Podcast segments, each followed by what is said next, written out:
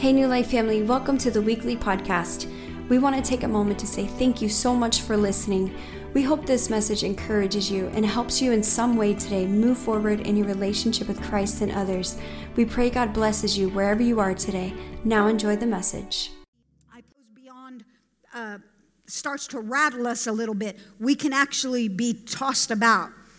Another, uh, another author, Paul, would say it like this that to, to know your doctrine so that you are not tossed about uh, by every wind of doctrine. In other words, know what the scripture says so that when somebody is speaking 90% truth, but 10% false, that 10% false can still be very dangerous.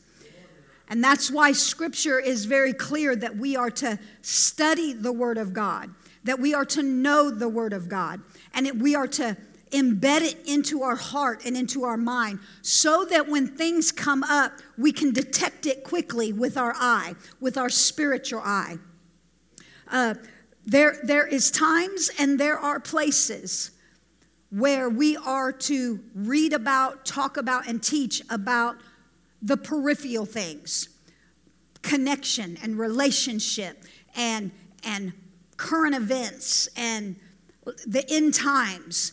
There, there is times and there is places and there is, there is places where it is adequate to teach about the tactics of the enemy. Scripture tells us not to be naive about the tactics of the enemy. That means we have to understand his tactics and we have to be able to label his tactics and we have to be able to uh, be aware of them and address them and call them out. So, to do that, there is a certain knowledge and a certain teaching that we have to partake in, and there's times and there's seasons for that. But I am under the school of thought that all of those things, although proper and right in their place, they are the peripheral thing that we are to be teaching on. But somewhere in the American church, we have made it the source that we are teaching on. And therefore, when there's a pandemic, people start shaking. Or when the finances start dipping and flowing, people start shaking. And when banks start closing down, the church starts getting rattled. Or when the government oversteps its boundaries, the church starts getting rattled. Why? Because we have taken those things that were meant to be peripheral to just undergird and, and stabilize us, and we have made them the stability thing to draw people in, and we have quit talking about Jesus. And Jesus is to be the anchor of our soul. We are to anchor ourselves in the revelation of who He is. And then when we are anchored, then when other things need addressed, you address them through the lens of who you know Jesus to be. But when you take Jesus out of the equation and you start preaching only about the devices of the enemy and you you start preaching only about healthy relationships and you start preaching only about how to have good finance then it doesn't matter how good the teaching is. When the winds and the waves of culture start smashing against your life we will falter because those things will not uphold us the only thing that will uphold us is the spirit of God that lives in us. And i am under the uh, belief that we are to so teach and preach about Jesus and the doctrine of who he is that as we behold him, as we see who he is and just the revelation and the knowledge of who he is in our life, that all these other things, as they begin to play out and as they begin to come and ebb and flow and, and we come in contact with them, we start recognize them. It's just like this a person who is a jeweler, a gemologist, a person who studies gems and precious stones, they do not study false stones and fake stones and counterfeit stones. They so study the real ones that when the fake ones come across their counter, they don't even have to get their little magnifying glass. They can tell by the cut. They can tell by the color. They can tell how it's being holstered in it. They have so studied the authentic that their eye is trained to see the authentic that the per- peripheral thing or the counterfeit thing cannot uh, be divisive to them, cannot be deceptive to them. And that's what we're doing in this series. We are so looking at Jesus and who he is and the power of his name and the authority of his resurrection and who we are in Christ that all these other things are good to study, but you start looking at who he is and the power of who he is, and you just kind of take your eyes off for a moment. You don't need to study about spirits because the spirit that's in you will recognize that's not the spirit. Y'all are quiet in here today. You can start looking at Jesus so much and searching for Jesus in the scripture that when you begin to look at people, all you see is Jesus' mercy in them. And then your attitude comes down because now it's not Ameka no more. Now, because I've been staring at Jesus, His mercy and His goodness is flowing in my life. And where I would have been a little bit sass mouth to Him, now Jesus, because I'm looking at Jesus, and Jesus begins to alter my speech, and Jesus begins to alter my attitude, and Jesus begins to alter my thoughts. And now, and now my opinions, how I had it laid out, now my opinions have come subjected under His opinion and His authority. And now I start acting different and I start portraying different. And now I'm doing what the scripture says I'm becoming holy, just as He is holy. And so that's what we are studying here today. And the key theme throughout the entire book of Hebrews is that this, and I really hit this thought last week, is that Jesus is better than anything that came before. Quit trying to go back to the Old Testament. And when I say quit going back to the Old Testament, I'm not talking about reading the Old Testament. I'm not trying to, I'm, I'm not talking about applying the Old Testament to our lives and our spirit. I'm talking about the ritual things, the, the literal things Scripture is very clear that we don't have to do those things anymore because there is a better covenant. Everybody say, better covenant. And that covenant is Jesus Christ. Why do you want to go back to something that was inferior and when we have the better right in front of us? Run to Jesus. Jesus is the better way.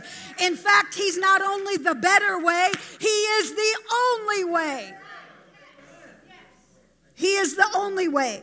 So, the author, we don't know who this author is, but the author of Hebrews, as he was writing, he was trying to bring about a few principles that he reiterated over and over and just kind of disguise them in a little bit different scripture, a little bit different uh, orientation, but he begins to reveal that following Jesus is better than following anything that this world has to offer. And he puts Jesus in this light of he is better and he's always going to be better. And quit, quit succumbing to the temptations of the enemy and the evil and the darkness that tastes good for a moment when Jesus is the one that is better than what is tasting good for the moment. Is, is, is what you're being offered uh, through the culture and through the world, does it taste good to your flesh? Absolutely. If it didn't taste good to your flesh and if it wasn't appeasing to your flesh, it would not be temptation. I am not tempted by broccoli. It does not taste good to me. I am not tempted. I'm trying by onions, unless they're in salsa. That's the only way I like onions, is in salsa. I'm not tempted by it. Why? Because there's nothing about it that tastes good to me. I'm not tempted by pop. You could have a hundred different soda pops up here, and I would be like, I'm not tempted by it. Why? Because it doesn't taste good to me. There's nothing in me that desires that. But you put a bowl of ice cream anywhere in my nostril senses, and I have to start praying in tongues, I have to rebuke the devil. I have to turn away and look. Why? Because there's something in me that even though I'm trying to be more health conscious, I still, y'all better grab a hold of this that I still desire it. And there are going to be some things in your natural being because we are human that you're always going to be drawn to something because it does taste good to your flesh. But I'm just here to tell you that Jesus is even better than that. That's what the whole temptation of Christ was all about was that Jesus allowed himself in human flesh form to be tempted by the very one that he created. Imagine that. That he lowered himself to the place that the being that he created and fell out of rebellion now gets to tempt our Lord and Savior in the flesh. And he allowed himself to be in that position so that he would know what you feel like so that he would know what tempts you, so that he would know what it takes. And when he's sitting at the right hand, interceding and saying, Oh, Father, just pour out your grace on him, because I've been there. I know what flesh is like. Oh, Father, I know what it feels like to be bodied up in this flesh, and the flesh is wanting this and it's wanting that. Oh, Father, pour out your grace. And he is ever interceding for you and I. Why? Because he allowed himself to become lower than even the angels that he created to be tempted. But the good news is is he did not fail to the temptation. He overcame the temptation so that you and I might follow in his path. And so there is and there is reward in following his path. And so the book of Hebrews is all about Jesus being better and being more. In Hebrews 10 23, it says this that says, Let us hold fast the confession of our hope without wavering, for he who promised is faithful. He here is Jesus. He here is the Trinity Godhead. He is faithful to his promises. Jesus is more than you think he is. The whole chapter of chapter one, the author talks about uh, the revelation of who Jesus is in his incarnate self, in his pre existent flesh form. That's what the whole first chapter of Hebrews is about and revelation it's given us a revelation of who he is. And revelation is about unveiling something that was previously concealed. And so the author of hebrews is trying to give us a peek into who jesus is because we can't see him with our natural eyes. We can only see him with the spirit eyes. And when you look at him with natural eyes you won't see uh, the magnitude and the and just the greatness of who he is. That's why when natural people looked at his natural being they couldn't comprehend who he was was because all they could see was that he came from Mary and that he came from Joseph and that he came from Nazareth. And who is this? Surely he can't be the Son of God because he doesn't have certain status. And he, because they could only comprehend with their natural mind and their natural eye. And the natural mind cannot see how good he is. Only the Spirit can see how good he is. And we have to cultivate our spirit. Another author tells us that we are to hunger and thirst for his righteousness. And it's only when we hunger for his righteousness that we are filled. We cannot fill up on his righteousness and his holiness when we are filling up on everything else. And so sometimes conviction is about you emptying out all that trash. I'm going to say that again. Sometimes, as believers, the, the Lord will allow conviction to lay on us. The purpose of the conviction is so that we empty out of ourself all that we filled up on so that we can know him better. It's not conviction is never for punishment's sake. Conviction is a telltale sign that God is going to do anything in his power and everything in his power to try to reach your heart. That's exactly what conviction is. We're going to talk about that a little bit later. So, the author of Hebrews is trying to bring a revelation of who Jesus is. And in the first chapter, it's all about his eternal being before he became flesh. Chapter two is all about where we're going to study today. So, so last week we really uh, dove into the deity of Christ. This week we're going to dive into the humanity of Christ. But even in his humanity, he was so complex we can't fully even understand it. So it's still going to be deep. So, y'all put your seatbelts on, put your listening ears on, take some notes, because I'm telling you, what we are going to study in the book of Hebrews is going to be the very thing that in the coming months and coming years you're going to need if you're not going to be shaken. And the scripture says, let everything that can be shaken be shaken. How do you get out of that category of being shakable? You anchor yourself in the revelation of who Jesus Christ is. And then the soul of who you are, the spirit of who you are. You might feel the effects of the culture. You might feel the effects of financial strain. You might feel the effects of physical limitations. You might feel the effects of relational strains. You're going to probably feel the effects of that, but it will not shake you out of his hand because your, your another scripture says you have been rooted and grounded you know what being rooted and grounded in the word means? It means I am not reliant upon rain coming down. I am so rooted that I draw it from up beneath. So that even when there's a spiritual drought, I'm still flourishing because I'm not I'm not actively seeking the physical rain coming down because I have so rooted myself in the Word of God that I'm going in deep and I'm bringing up wells of living water. And my fear is in 2023 that the church has succumbed to the surface of the rain of the Spirit coming down because we haven't taught who Jesus is, that you can draw it so deep within your soul. It doesn't matter what spiritual drought is happening. Another scripture in the scripture of Psalms, it says, even in your elderly age, you can bear fruit in all seasons. How do you do that? Your roots go down deep Therefore, it doesn't matter to me when it rained. Y'all, I'm so far off of these, these scriptures.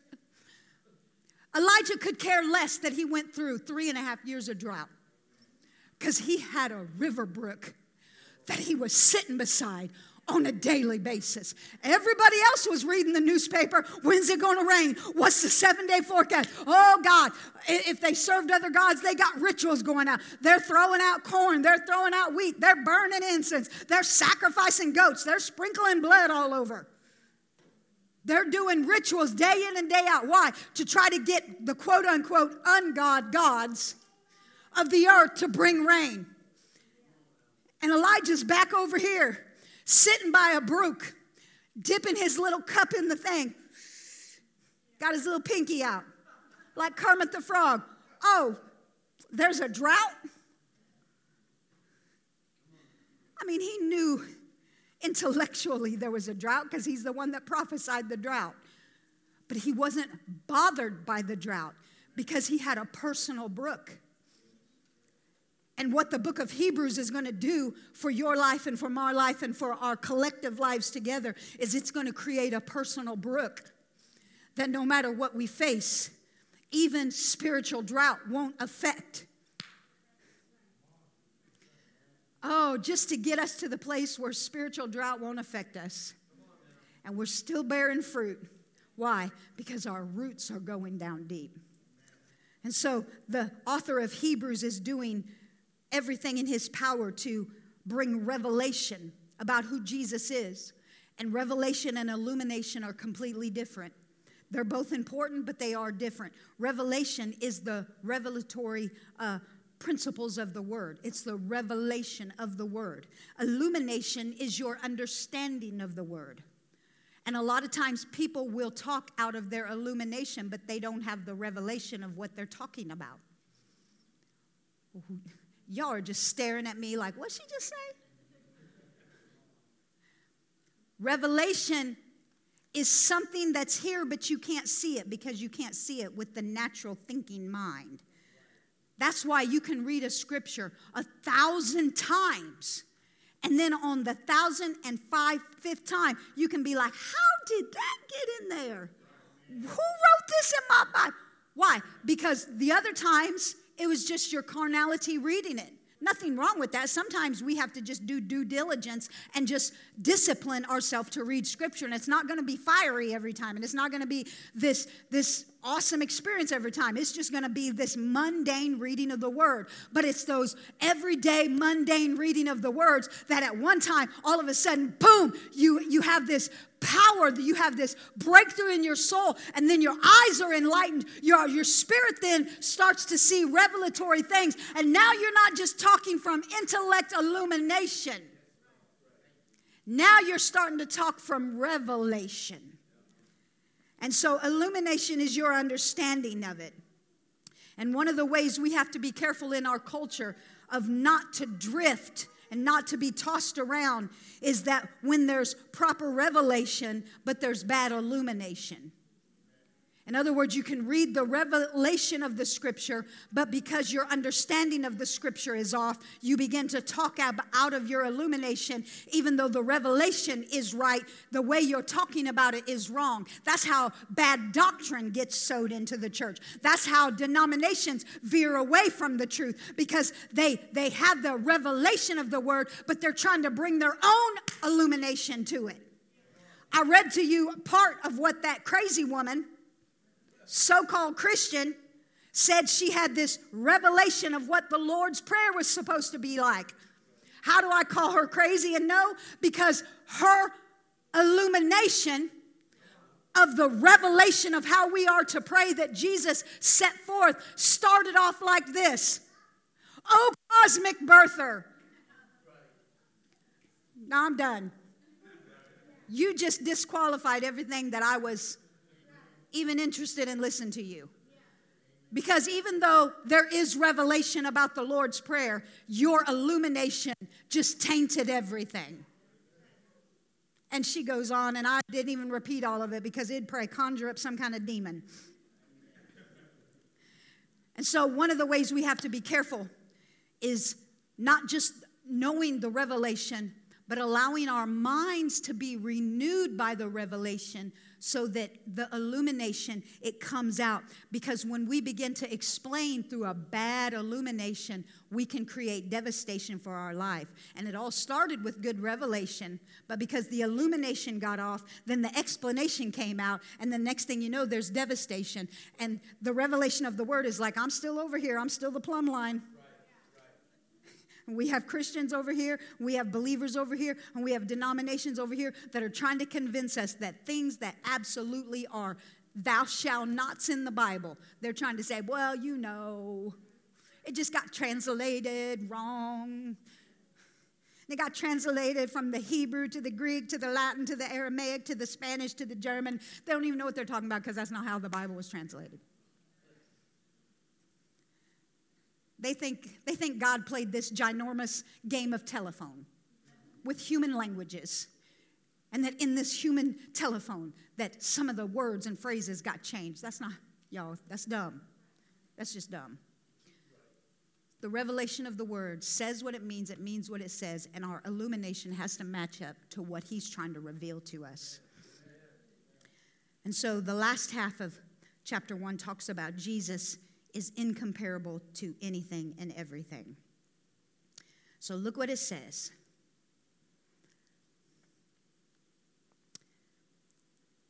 Let me, let me say this. Let me, I was going to go right to the new stuff, but let me say this.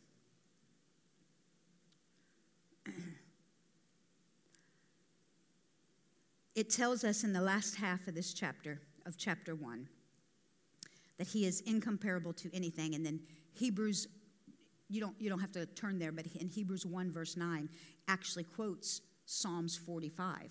So the author of Hebrews knows his Torah and, and the prophets and the scripture so well that he is bringing Old Testament scripture into the New Testament and revealing how they apply to Jesus Christ. And he does that throughout the entirety of the book of Hebrews. The book of Hebrews is one of the largest books that has quoted other verses of the Bible. The book of Hebrews has more scripture in other books.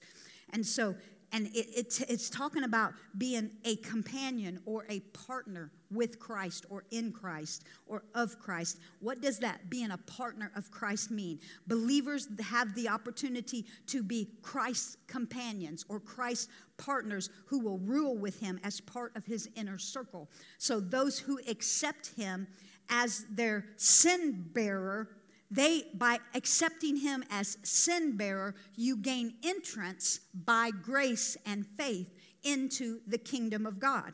But it's your participation as christ's partner or christ's companion that determines your level of the inheritance of the kingdom.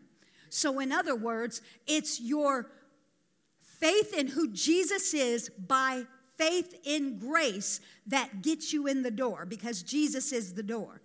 And so your works don't get you in. It's your faith in who Jesus that gets you in the door of the kingdom. However, that's where that part of salvation stops.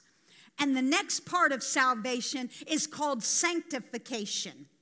And that sanctification is a longer process. The first part is called justification. That's instantaneous. You, ex- you know who Jesus is, you accept his work on the cross, boom, he becomes the door. You are in the kingdom of God through repentance, by faith, and by grace in Jesus Christ. That's good news, y'all. But that's not where it stops, but that's where we Americans stop. But there's another step called sanctification, and that sanctification is a much longer process. And that, my friend, is where through participation in who He is and your obedience to the words that He has spoken guarantees or dictates your level of authority and even your level of reward in the kingdom. So there are some things that may not keep you out of heaven. But the goal is not just to get to heaven. The goal is to be partners with Christ so that when the new heaven and the new earth descends down and this old earth is passed away, we have levels of authority in Christ ruling and reigning. And I told you last week, there are going to be people in families that they will both go to heaven or they will all go to heaven, but they will not all be on the same level of authority. They will not all be on same level inheritance. You will have wives and husbands that are born again believers that work in the ministry, but one or the other will do just enough to be justified while the other one will be pressing on and being marked by His holiness, being marked by His goodness, becoming an intercessor, doing everything that they can, and they both will go to heaven. Praise the Lord. But there will come a time when Jesus, our Lord and Savior, will exalt the one into a level of authority based on obedience and participation. That should entice us to be like, God, I just don't want to live on the peripheral. I don't just want to be a Christian that barely makes it in. And meanwhile, I squander my life. By squandering it, I mean I just do selfish things, I just do fleshly things. And I never submit my opinion and my authority to the authority of Christ. Are y'all still with me? Yeah. In other words, you are an heir by grace, but your obedience and your participation with Christ determines your benefits. your obedience determines your benefits. There is rewards in the kingdom of heaven. Some of those rewards we're going to throw at his feet. Some of that will be inheritance to rule and reign with him. And I know that there is a teaching, and I know that people, uh, because they misread kingdom authority, they try to decree that everyone is equal in the kingdom of God. But that is simply a humanistic reasoning of fairness. Because we live in America, we want everything to be fair. But in the kingdom, it's not based like that. There is equality in the open door to the kingdom. Whosoever will. There is equality in opening up to justification, to being saved, to being born again. All are called. But there's a little tag on the end of that scripture that says, But few are chosen. What does that mean? It doesn't mean God only chooses predest- or predestines some to go to heaven or not. That is based on my free will. If my acceptance of Jesus is that. But it's when I do that and then coming into the kingdom by faith through grace. Now it's my participation. And some of y'all ain't participating enough. Is this too much for y'all? That's what it says. And all will know your works and your deeds when you stand before the Father. When we stand before the Father, the Father is not going to look at us with eyes of judgment and say, You said this, you did this, you sinned here. All of that is under the blood. You don't have to be afraid of that as long as you are a born again believer. Everybody, somebody say hallelujah for that. Whew, thank you, Jesus, for that.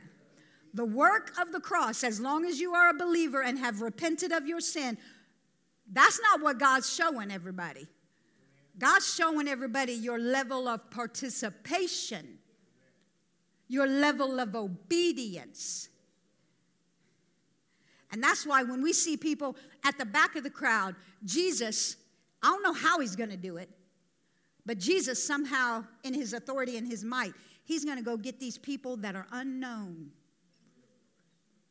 at the very back of heaven, if there is such a thing somehow by his angel's authority or the spirit or somehow going to grab that soul by the hand and say, You don't belong back here.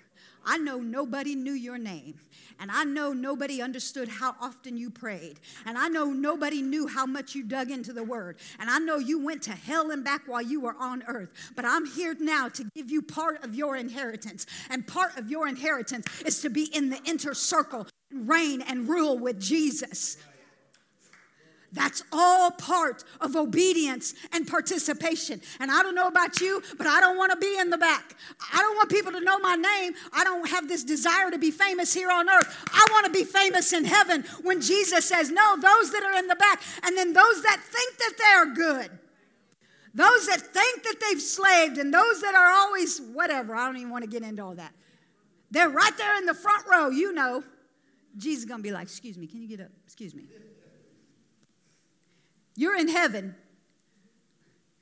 and you got saved, but you lived your life in such a way that everything was acceptable to you. Y'all are quiet in this building today. Have we become a church in 2023 that everything is acceptable to us? That everything is holy now? We will be rewarded based on our participation of obedience. Last week I shared this story. We'll get to chapter two, don't worry. If, if we don't get there, we got next week. Last week I shared the story. I'm not going to share it again, but I just want to remind you. I shared the story talking about not everybody has the same authority. So that is humanistic thinking. When you hear people say, that everybody has, that all are equal in the kingdom of God, it's only a partial truth in the fact of the entrance to the kingdom of God. Once you enter the kingdom of God, that principle is gone. And then there's a new principle participation of obedience into who Christ is and his reigning and his ruling. That's why the scripture says, In him I live and move and have my being. And so now we are in the kingdom of God. And in the kingdom of God, there is different levels of authority. And if you remember, I told you the story about my, about my father, how there was some kind of prayer group going on. And there was that, remember I told you about the teenage boy, he was about 14, 15, something like that, and he was on his four knees and he had just been letting F bombs everywhere and he was trashing his mom and he was like threatening her and she was kind of in a walker and he was just being crazy abusive to her and it was just like i was young but i can remember this very distinctively and people were trying to pray and my dad just like give me the boy. He had a level of authority. The boy was cast out. Let me tell you a different story of an amazing holy woman that i i've always known of her but in the last like two years of her life i really got to spend some time with her and i will be forever grateful. She was a mighty woman of god Yvette will know who I'm talking about. Her name was Pastor June Dow. She was incredible. She was one of the first women evangelists that I had ever come in contact with and, and, knew of. And so, even in the last few years of her life, I would go over to her little bitty apartment above the church that she stayed in, and I would tell her some of my dreams, and she would be like, Well, Ameka, this is so simple. I'd be like, Well, apparently, I don't get it so you need to teach me. she was an amazing woman of the Lord. She, her, her daughter is one of my dear friends, but she has since went on to be with the Lord. But when she was still alive, we was all part of a youth camp experience that was going on. In this youth camp, God was doing some amazing things. And I don't remember exactly what night it was, but it was one of the nights, and man, teenagers were being filled with the Holy Ghost with the evidence of speaking in tongues. People were young young boys, 12, 13, 14, 15 years old was being called into the ministry. Like like they they was having oil literally poured on them and they was being anointed and set apart unto God. God was doing incredible things in these services. And they were very long in nature. And so this one specific service, just my physical body was tired. And so I went back in the into the audience because I had been helping pray and different things. So I went back into the audience and I sat down by my friend who was also sitting by her mom. And there was a young lady that was in there who was devil possessed, not oppressed, she literally was possessed by the devil. And she had been coming, I think, one other night before that, but she came back and you could tell it. Every time you every time you got around her, you're like, oh, there's some darkness on her. And I didn't even fully know that she was possessed. I could just tell that there was some darkness on her. And you could just tell her eyes were very dim, very dark. There wasn't a lot of light in her face. And there were some people there. They were born again believers. They loved God with all their heart but they did not carry authority. One of them happens to be an ordained minister. Y'all. One of them, an ordained minister to this day, and wants the authority. And they were taken, Tim, you're going to be the devil possessed girl, okay? Deontay's like, yes, she didn't choose me. and they were sweating and they were laboring. And I had already took my seat back here because I was tired. I was worn out, y'all. I was sitting there and I was just talking with my friend, not talking disrespectfully. We was talking about what was happening. And I was like, man, I just, you know, I was pushing it off on somebody else because I was a much younger pastor then. I probably wasn't walking in the authority. So I knew my place. so I was like, I'm just going to sit this one out. You ain't jumping out of her and jumping on me, stripping me butt naked like you did the dude in the. You ain't making a mockery out of me. I'm going to take my place right here. I don't walk in that kind of authority yet. so they were striving they were ye- when i say yelling i'm not that's not being facetious. They were yelling. They lost their voice. They was yelling so much. This one person who is a who is an ordained minister thought that there was something now hear my totality of my statement. Thought there was something special about the actual pages of the bible. The bible is valuable but this, this is just leather. This is now God will often protect this in times of chaos and crisis. We see that. But this right here can't do nothing for you. You understand? It's not magical. And so I don't know who taught them this, but they had a trash can there just in case the devil needed to throw up. And they were taking the Bible and they were literally wrapping it because it was a much bigger Bible because, you know, they were holy. And they were wrapping it around this girl's head, shaking this girl's head. Come out, devil! Come out, devil! And this girl's body was just getting so weary because it started, she was standing up, she kind of fell on the altar right there, and she was just weak. So, meanwhile, I'm sitting over here. My friend is sitting here, and her mom, the one who walks in authority, was sitting right over there. My friend and I were just talking. We're like, man, I wish somebody would take control of this service. I wish, what is happening? What are these people doing? How is wrapping? I'm like, we're seriously concerned. We're not being disrespectful at all. We were concerned for the soul of the girl. Miss June Dow. I kid you not, I can see it in my mind clear as day right now. Older, she was probably in her 80s at this time she said, because this is her daughter, she said, Excuse me, baby, I need you to move your legs. She gets up, She said, I'm done with this mess.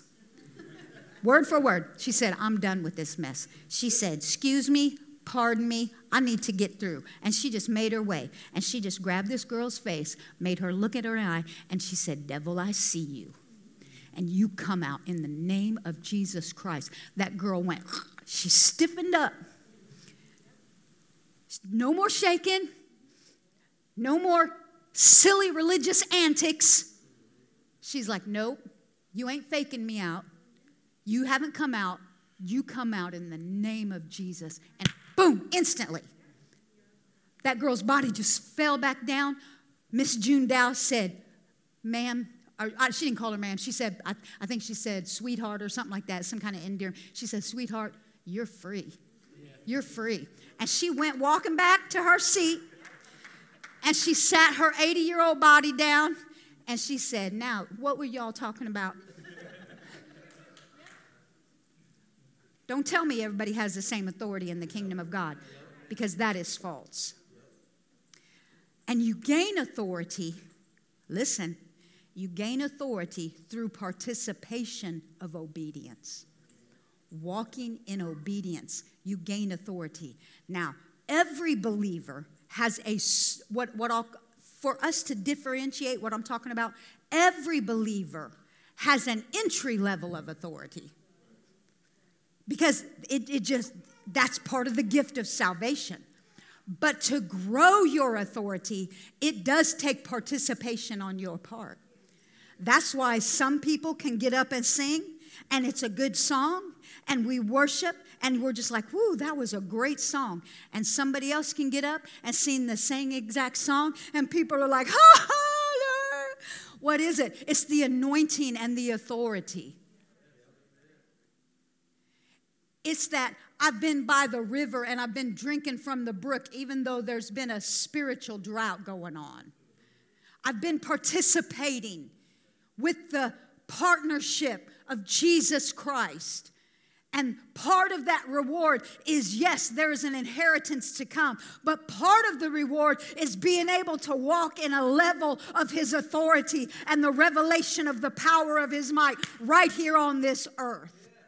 That's why Peter could say, Such as I have, I give unto you. Rise up and walk. He'd had no authority to heal, but what was in him was walking at a level of authority, what he seen his Savior Messiah do. So look what it says here. I'm going to read through this. Put up chapter 2. Hebrews chapter 2. We'll just go a little bit longer. We'll just go a little bit longer. What time did you turn it over to me? Do you remember? Like 10 minutes ago? I'm just kidding. We're going to start with verse 5. I'm reading, normally I read out of the New King James because I feel like that that is, I, I, it's just my preference. But this morning I'm reading out of the NLT because I feel like it, it makes it a little bit more palatable. Okay, so let me just read this to you. And furthermore, it is not angels who will control the future world we are talking about. So, everything that Paul has, I mean, everything that the author of Hebrews has been talking about for the first uh, five verses is talking about the world. And then he comes back and he's saying, and furthermore, the angels are not going to be the one who control the future of the world we're talking about. Verse six. For in one place, the scripture says, so he's getting ready to quote the scripture here. He says, What are mere mortals that you should think about man, or the Son of Man that you should take care of him? Most of you will know this scripture when it says like this What are, what are we that you should be mindful of man? That, that's the New King James trans version of that. That you should think of him, or that the Son of Man, that you should care for him. For yet a little while you made them Come on, keep going. Pay attention back there, guys.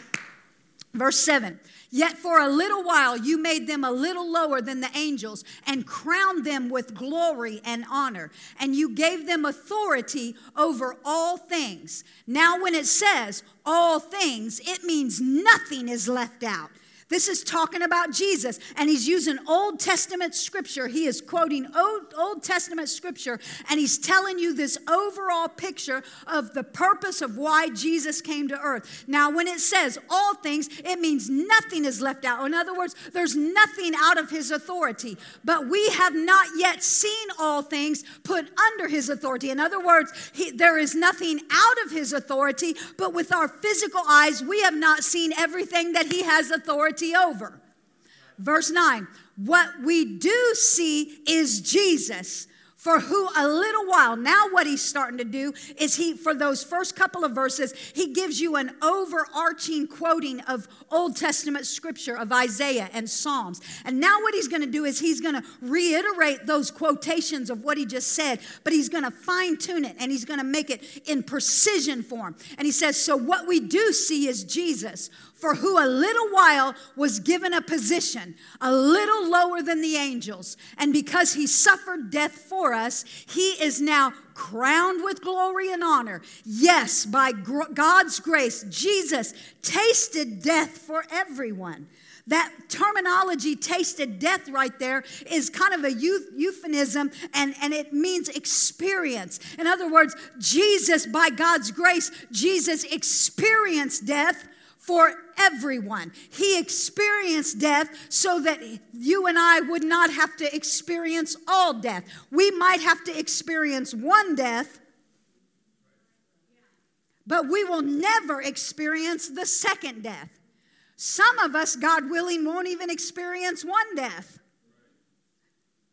I just lost all you right there, except for maybe two people that are over the age of 50 that know what I'm talking about. Because there's going to come a time when Jesus is going to return, and the generation that is on the earth when Jesus returns will never even taste the first death.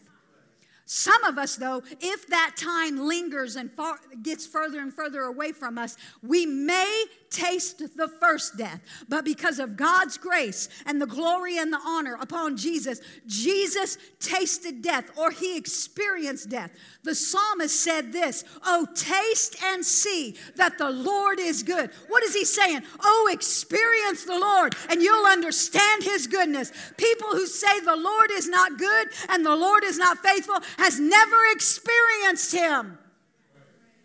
That's what he's talking about. Taste that Jesus tasted of the death for everyone. Verse 10 God, for whom and through whom everything was made, chose to bring many children into glory. And it was only right that he should make Jesus through suffering. Look at this. I pray this all the time. A perfect leader. I often pray, Jesus, you are a perfect leader. Help me to be a perfect follower. Jesus, you are a perfect shepherd. Help me to be a sheep that follows after your perfectness. This, I love this, that he is a perfect leader, fit to bring them into their salvation. So now Jesus and the ones he makes holy have the same Father. That is why Jesus is not ashamed to call them his brothers and his sisters. In other words, when we stand before God, and even before then, Jesus is not ashamed to call you his brother and sister. Oh. At some point, we're going to get into something amazing about that. For he said to God, Jesus is now saying to God, I will put my trust in him. Verse 13, I will put my trust in him. That is, I and the children God has given me. Verse 14, because God's children are human beings made of flesh and blood, the Son also became flesh and blood. For only as a human being could he die, and only by dying could, he, oh, I love this, only by dying could he break the power of the devil who had the power of death. So by his death, he broke the power of death. Now, the devil does not own death, he just uses death. And he uses the, the fake fear of death. Whether that be a physical death, whether that be a spiritual death, whether that be a, a relational death, it doesn't matter. Satan will always use the fear of some kind of death But Jesus says, I've already died so that you don't have to even fear death because the devil has had his power broken. Only in this way, verse 15, only in this way could he set free all those who have lived their lives as slaves to the fear of dying. We also know that the Son did not come to help angels. He's reiterating this part about angels, but he came to help the descendants of Abraham. We're almost done. We're getting our Bible reading in for the day. Therefore, verse 17, therefore, it was necessary for him to be made even in every respect like us, his brothers and sisters, so that we could, oh, so that he could be our merciful and faithful high priest that merciful, faithful high priest before God, then he could offer a sacrifice that would take away the sins of the people. Since he himself has gone through suffering and testing, he is able to help us when we are being tested. Because of what Christ went through, he is able to help us when we are being tested. For the sake of time, let me just try to give you some of this.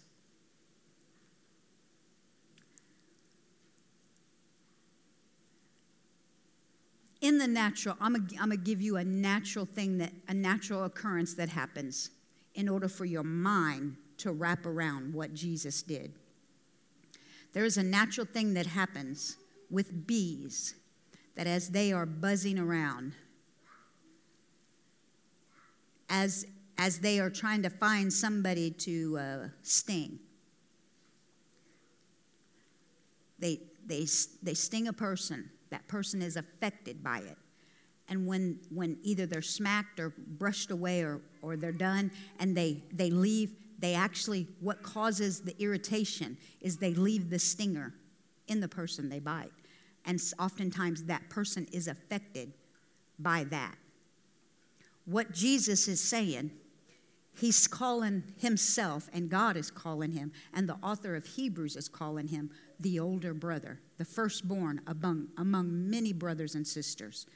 And so, to put this in an analogy so that you and I can wrap our minds around what Jesus did, picture an older brother and a younger brother playing in the backyard and all of a sudden there's a bee swarming around. And the little brother is just going nuts, working himself into a frenzy because he's fearful that the bee is going to sting him.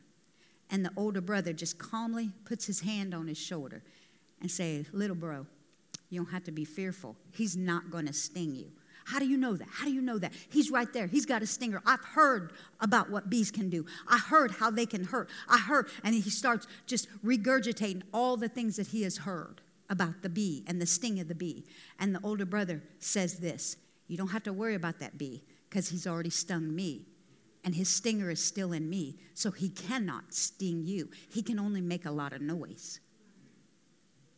That's what Jesus did for us, my friend as our older brother, he said, I've already taken the sting of death. I've already taken what every every rock, every temptation, every testing that the devil had to offer. My body was put to the test and I did not fail because of the mercies and grace of God. And so I'm letting you know that I've already taken everything that the enemy has to offer and he cannot hurt you. All he can do is make a lot of noise. And all he can do is fill your mind with a lot of fear. But I've already got his stinger. That's what Jesus is portraying in Hebrews chapter 2. He's trying to say, New life, the enemy can make a lot of noise. And if you're not careful, you will succumb to the noise and you will succumb to the voices and you will succumb to the chaos and you will succumb to the rioting and the chaotic things that are happening in your mind and in your spirit and in your soul. But I've come to tell you, I've already taken the stinger on your behalf and I know what it feels like to be tested. And I'm already sitting at the right hand of the Father and I'm already telling the Father, I know exactly what they're going through because I had a physical body and I went through that same thing. My mind was tempted like them. My emotions was tempted like them. My physical body was tempted like them. I had people talking the way they talk about you. I had people stabbing me in the back. I had people betraying me. He can say everything. I've had people abusive to me. He can say every scenario that you and I have gone through or will ever gone through. Jesus said, I've already taken it. All you have to do, and all I have to do, is come up under the power of his resurrection. What he did on the cross was incredible. In fact, another author says every time you come together and you participate in the suffering in Christ and you remember back, every time you do this in remembrance of me and you partake of the communion and the, and the wine, just remember what I did. So there is a time and a place to remember the amazing things because we would not even be in his presence without the cross and the blood of Jesus. However, my friend, let's not live our life always and only thinking of the cross because there is this whole realm of victory victorious living that we can walk in and walk in the power and the authority of his resurrection. There is time for remembrance to the cross, and we should always go back to the cross for thanksgiving and gratefulness and plead the blood of Jesus. But there is also a level that we can walk in Christ and we can say, Death has no power over me, the enemy has no control over me. Jesus already took the stinger away. That means you, my friend, can walk in deliverance. You can walk in freedom. See, we think we have to always walk with this carnality attached to us or these things attached to us. And there might be a season where that is true. But I'm telling you, through the power of his resurrection, you can walk in 100% freedom. 100% freedom. That's the power of his resurrection. That's part of his reward for, for laying his life down as the sacrifice. I have so many notes that I'm not even going to look at them no more. When I was in Israel, let me give you this. When I was in Israel, many things put an imprint on my heart and life but I probably have a top five. And this was one of the top five. that we was we took a tour bus over into Bethlehem and we was seeing all the different sites there and doing all the different things and one of the amazing we was seeing where maybe not the necessarily house or anything but where some of the ruins are where at least some of the villages would have been and so the tour guide is amazing. He was incredible. And he took us in to this cave in Bethlehem. So as we walked in this cave, they had different things set up, just you know, because it's it, it is a tourist attraction. so they have put things in there that weren't there, obviously, in that day. But they're telling and reciting the the Israeli culture, the Jewish culture of what it would have been like back when Jesus was born. And they're talking about how in this cave, this would have been the cave where the shepherds would have came to bring all the sheep into at nighttime or when there was times of danger. And then they had this one little section that it was more toward the front of the entrance of the cave, and you had to kind of dip down and like this. And then there was this little part, and then the cave kind of opened up, and that's where they would herd all the sheep back in this open area. But in this smaller area, it, it would have been where they kept the lambs. The newborn lambs that were just being born, they would have kept them. That's where the manger is, and it's a hewed out, hewn out stone and so it's this stone manger looking thing. And there's still, there were several there because multiple sheeps would be having lambs. So they were telling about how if you would stand right out here, this is the direction that the shepherds would have seen the stars or seen the, seen the star of Bethlehem. And, and when they was out in the field, they would have came to this spot. They would have known this spot because these were not just ordinary shepherds just random shepherds because they were in Bethlehem. These were temple shepherds. And because they were temple shepherds, their assignment was to take care of the sheep and, and go over the lambs, that when the lambs were born, they would inspect the lambs. And if it appeared as if they were would be part of, or at least have the opportunity to become the sacrifice, because Jerusalem was not far from Bethlehem. They would take those lambs and they would wrap them in these strips of cloth. They would wrap their legs so that the little mites would not bite them because they could not have any blemish and they could not have any sores. And so they would wrap the legs of the lambs with these little strips of cloth to keep them pure for the sacrifice. And they would wrap the body so that the body, the wool of the body, would not become stained with any contaminant. Because you have to understand, if you have a lot of sheep in there, there's a lot of contaminants. And so they would wrap them and swaddle them so that the contaminants would not affect the potential sacrifice. And so that the swaddling would not come apart. They would lay the baby sheep or lamb into the manger to separate them from everything else. So that when the temple shepherds following the star, after they heard the singing, they would have come in to just this first mouthpiece of this cave. They would have looked over there, and there would have been Mary. And there would have been this baby that is wrapped in swaddling clothes, laying in a manger, being swaddled from all the irritants and contamination you know you are a good shepherd when you can swaddle yourself away from the contaminants of the world. And even though he was in the cave, he was not of the cave. And he was laying there, waiting to become the perfect sacrifice for the propitiation of sin. And that's why these temple shepherds rejoiced, not because they just merely seen a baby, and not because they had this amazing encounter from angels. I'm sure that was great, but that wasn't the sole reason. The reason was they had the, the wherewithal to understand whatever lies here that's swaddled is going to be the sacrifice for sin.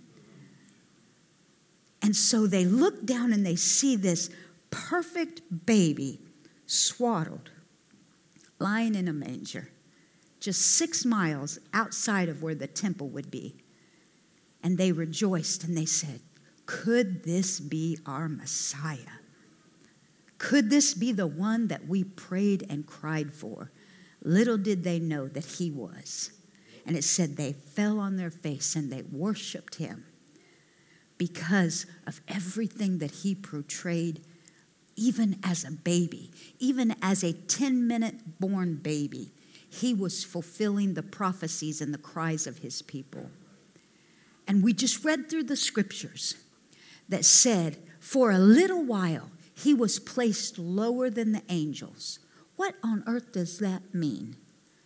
That means this that even though he was with God and was creator of all things, that by him and through him all things were made that were made, scripture says, and he created all these things. He allowed himself to put on flesh and get in the position to subject himself even lower than the angels.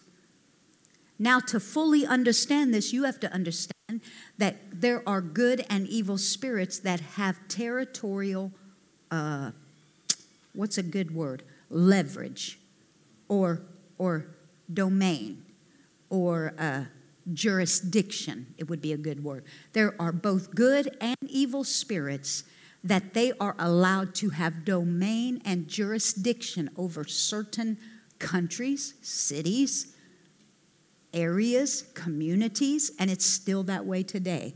Jesus puts on flesh and scripture says he becomes a little lower than the angels. And he submitted himself that when he was born in Bethlehem, which was of the Israeli nation, which was Jewish, that means he himself became Jewish. He actually positioned himself to be under the jurisdiction of Michael the archangel because you can read in the Old Testament, I believe it's the book of Daniel, where it says Michael is the archangel over Israel. But he said, I created you but there's somebody beyond you that I got to get to. And so I'm willing to put on human flesh and put myself lower than you and sub- subject myself to your authority. And I'm going to come up under you, Michael. And you're going to be the prevailing force over Jerusalem and over Israel.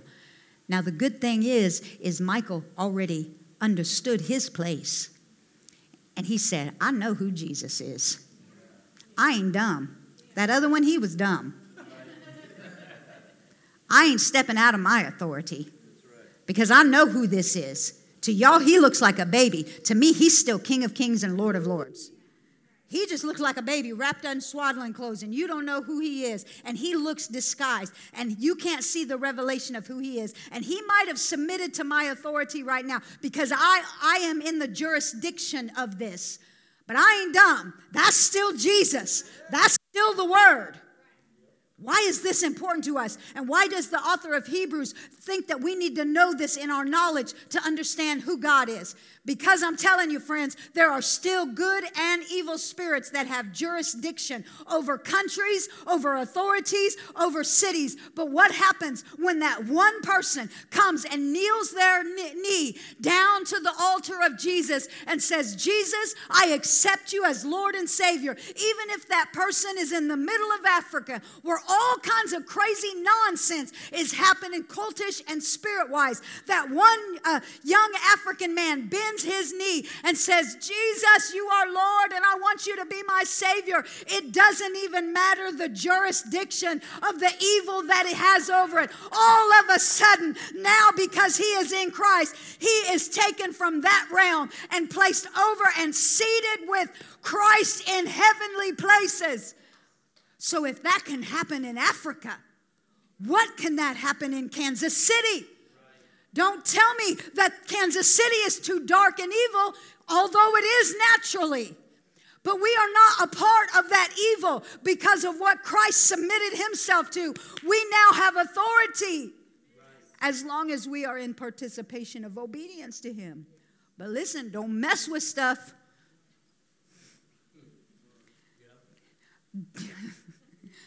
Don't mess with stuff that you don't have authority to mess with. Some 82 year old woman will come put you in your place. She'll be saying, I'm sick of this. Get out of here. Come out in the name of Jesus. Oh, if our church, let's just talk about us. If we could collectively, as one ecclesia, as one body, just begin to operate in the revelation of who Jesus is. It doesn't matter who comes through them back doors. It doesn't matter even if they have bad motives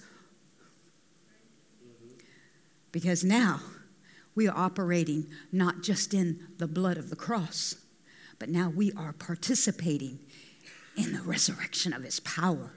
And we are walking with him. Ryan, come.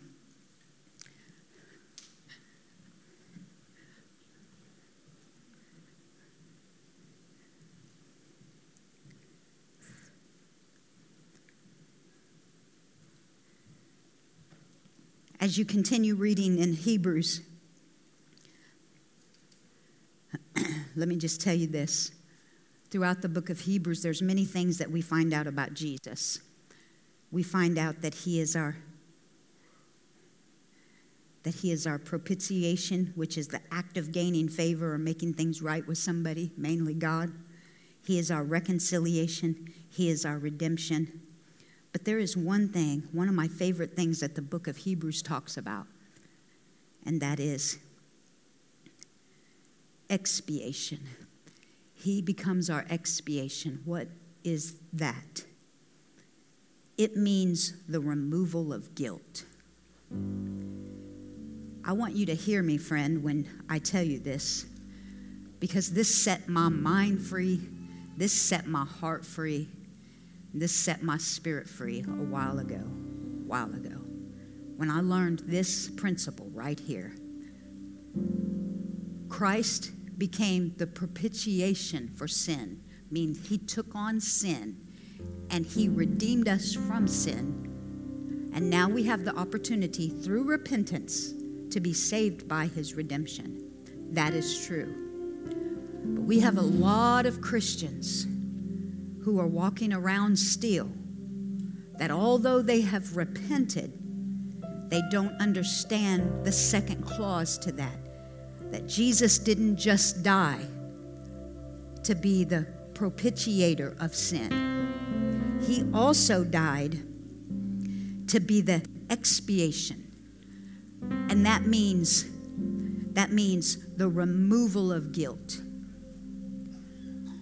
And if you have repented of sin and you have accepted his forgiveness, then the freedom comes in understanding that it didn't just stop there. Because another set of scriptures says, He bore our guilt.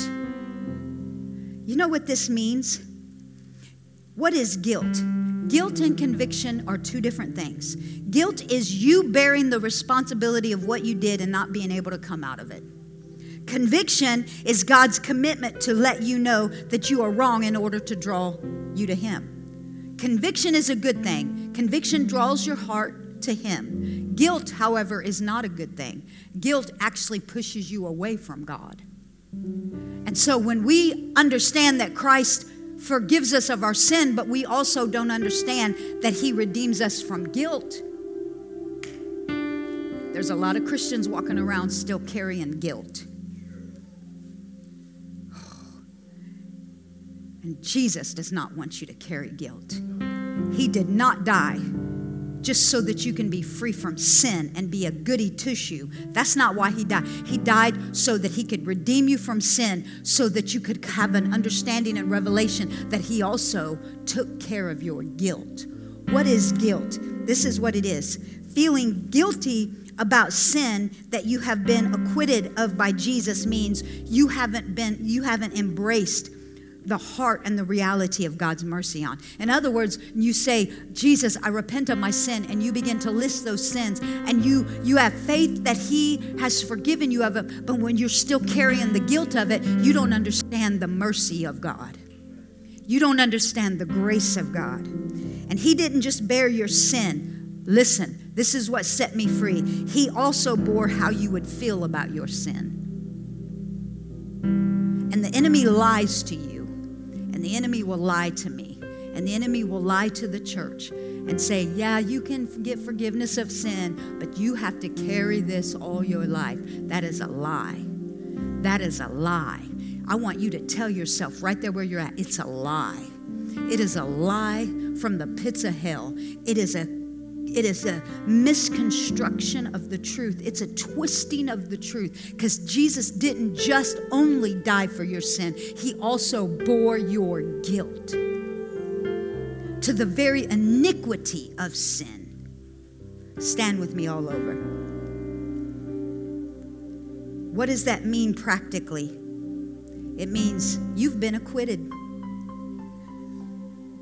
When somebody has been acquitted, it means they don't have the full evidence to bring forth for a guilty plea. Jesus said, I already took care of it. And as long as you're coming to me and through me, I've taken care of it. You don't have to carry that guilt.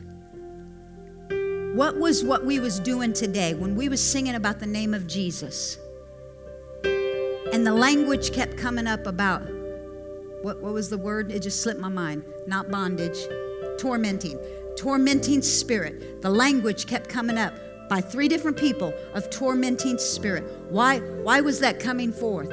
Because Jesus wants you to understand that He didn't just wash your sin away, He took away your feelings of guilt so you don't have to carry even the feeling of guilt. That be freedom to your ears, friends. And when you're standing before God, you are clean before Him and His righteousness. And when the enemy starts whispering and bringing up things, all you have to do is say, acquitted. I have been acquitted.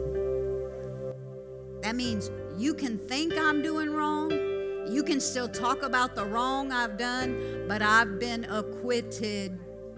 You might still remember, but God does not remember because I have been acquitted. You can still talk about all these things. You can still go blood dipping and bringing all these things up, but I have been acquitted. And so he has redeemed me from sin, but he has also saved me from guilt and bore my guilt. All over this building, could you just lift your hands and just begin to thank God for the revelation?